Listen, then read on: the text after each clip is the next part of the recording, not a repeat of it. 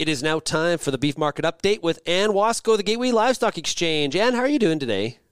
I am good, Sean. How are things on your end? Uh, they're good. We're we're, we're well. we're uh, we're dealing. Just you know, honestly, Ann, it has been a it's been hard to watch these livestock markets the past three weeks. And mm-hmm. I, you know, uh, you and I have talked lots. I, I just think about the producers trying to figure out what to do in all of these different protein sectors and markets and trying it, it, a lot of times we focus on trying to make the right decision.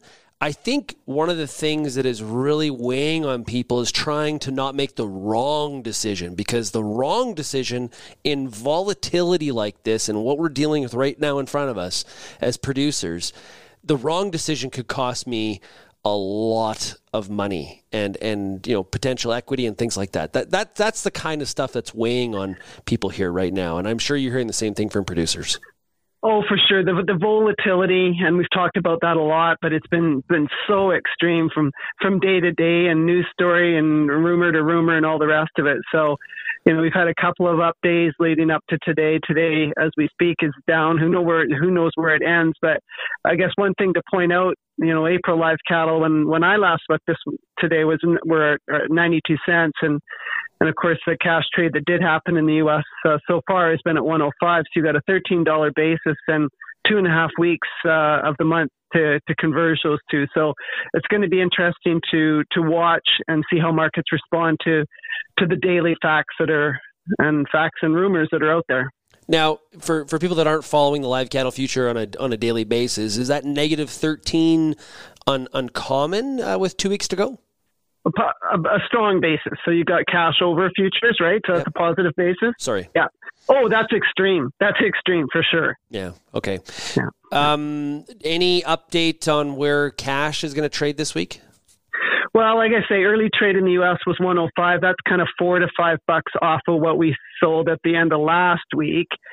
Here in Alberta, we certainly are going to see lower prices again. Um, not lots of uh, lots of bids kicking around out there, but looking like uh, probably you know 238 on on the dress basis. That's going to be 143 ish, possibly once we get all the numbers in. You know, it's a short week this week, so uh, but that's going to be another five to six lower off of where we traded live our, our cash market at last week. So, and I think Packers, what we're finding too, you know, this is a holiday week.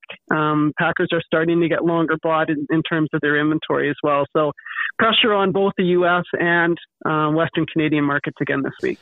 Is where does Easter fit in the like? Uh, when I think of Easter, I don't think of it's it's a it's a big beef consumption. You know, that's more Memorial Day. Oh, for sure.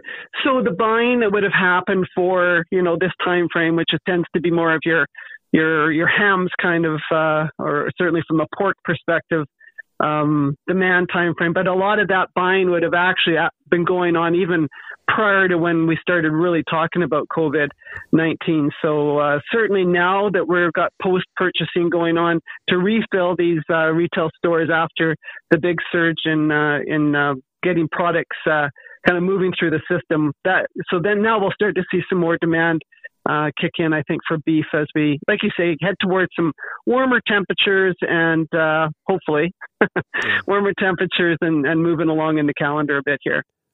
We we talked a lot uh, in the last couple weeks about you know watching those those box beef, the the cutout value, because you know that that's a bit of an indication on where we possibly are seeing uh, you know demand at the at the retail point. What uh, what can you tell us there? Well, same thing as we talked a couple weeks ago. You know, we had that big spike up as all the retail, you know, fill-in buying was happening um, after all our uh, stay-at-home orders. But since then, we've uh, continued to see this wholesale price um, settle back off again. So last night, the choice cutout in the U.S. was 222. That dropped five bucks from Tuesday. And of course, if you go back to where it was a, week ago, that's ten dollars lower. So again, the markets now that we've kind of filled in that pipeline at the retail level, or are filling it in, the markets are now trying to figure out okay, that, and you've heard, you've had a lot of your interviews over the last uh, few days have been around this on various different commodities, but we're all looking at that structural demand change in terms of it's stopped at the food service level. That's you know basically very little going on there. And how do you reroute this product to retail?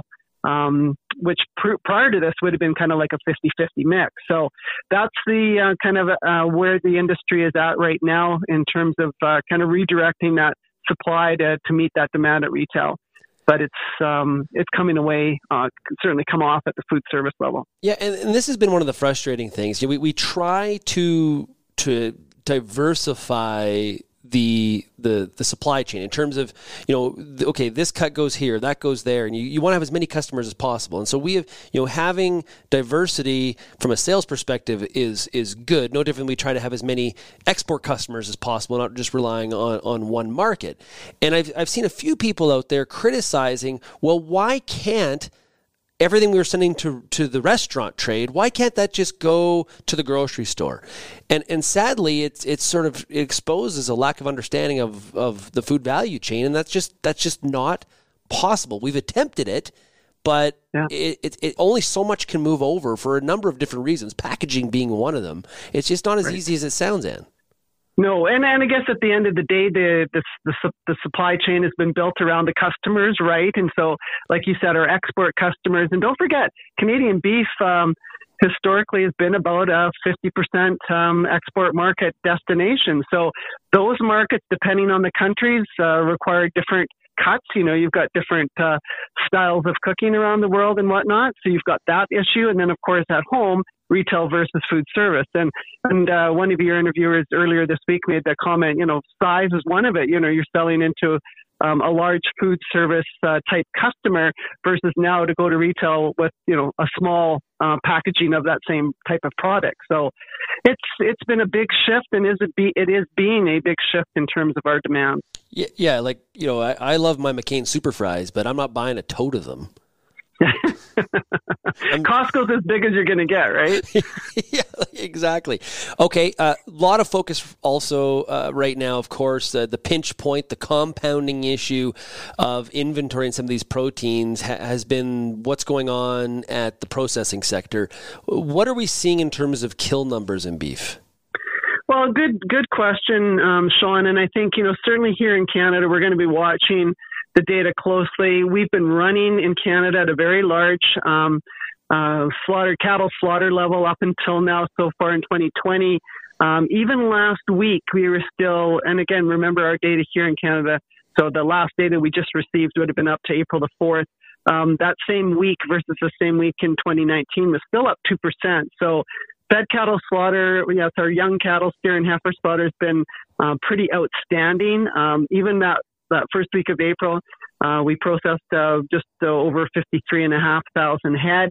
Um, smaller than the two huge weeks just before that, but certainly way above any levels that we've ever done the first week of April for the last several years. So we're going to watch that data closely. We know there's going to be impact. Well, first of all, we've got a holiday week right in front of us, so we know this week's kill will be smaller anyways.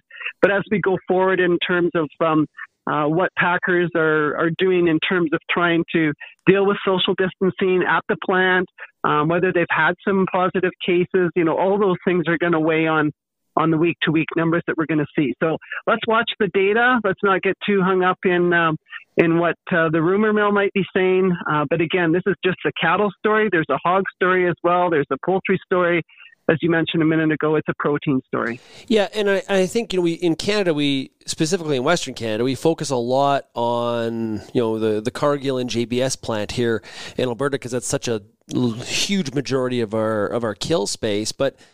I, would think as well some of the some of these U.S. plants, uh, some of the challenges that they've had, it's just as impactful on on Canadian producers as well because we do have live cattle going south. We can't forget about that.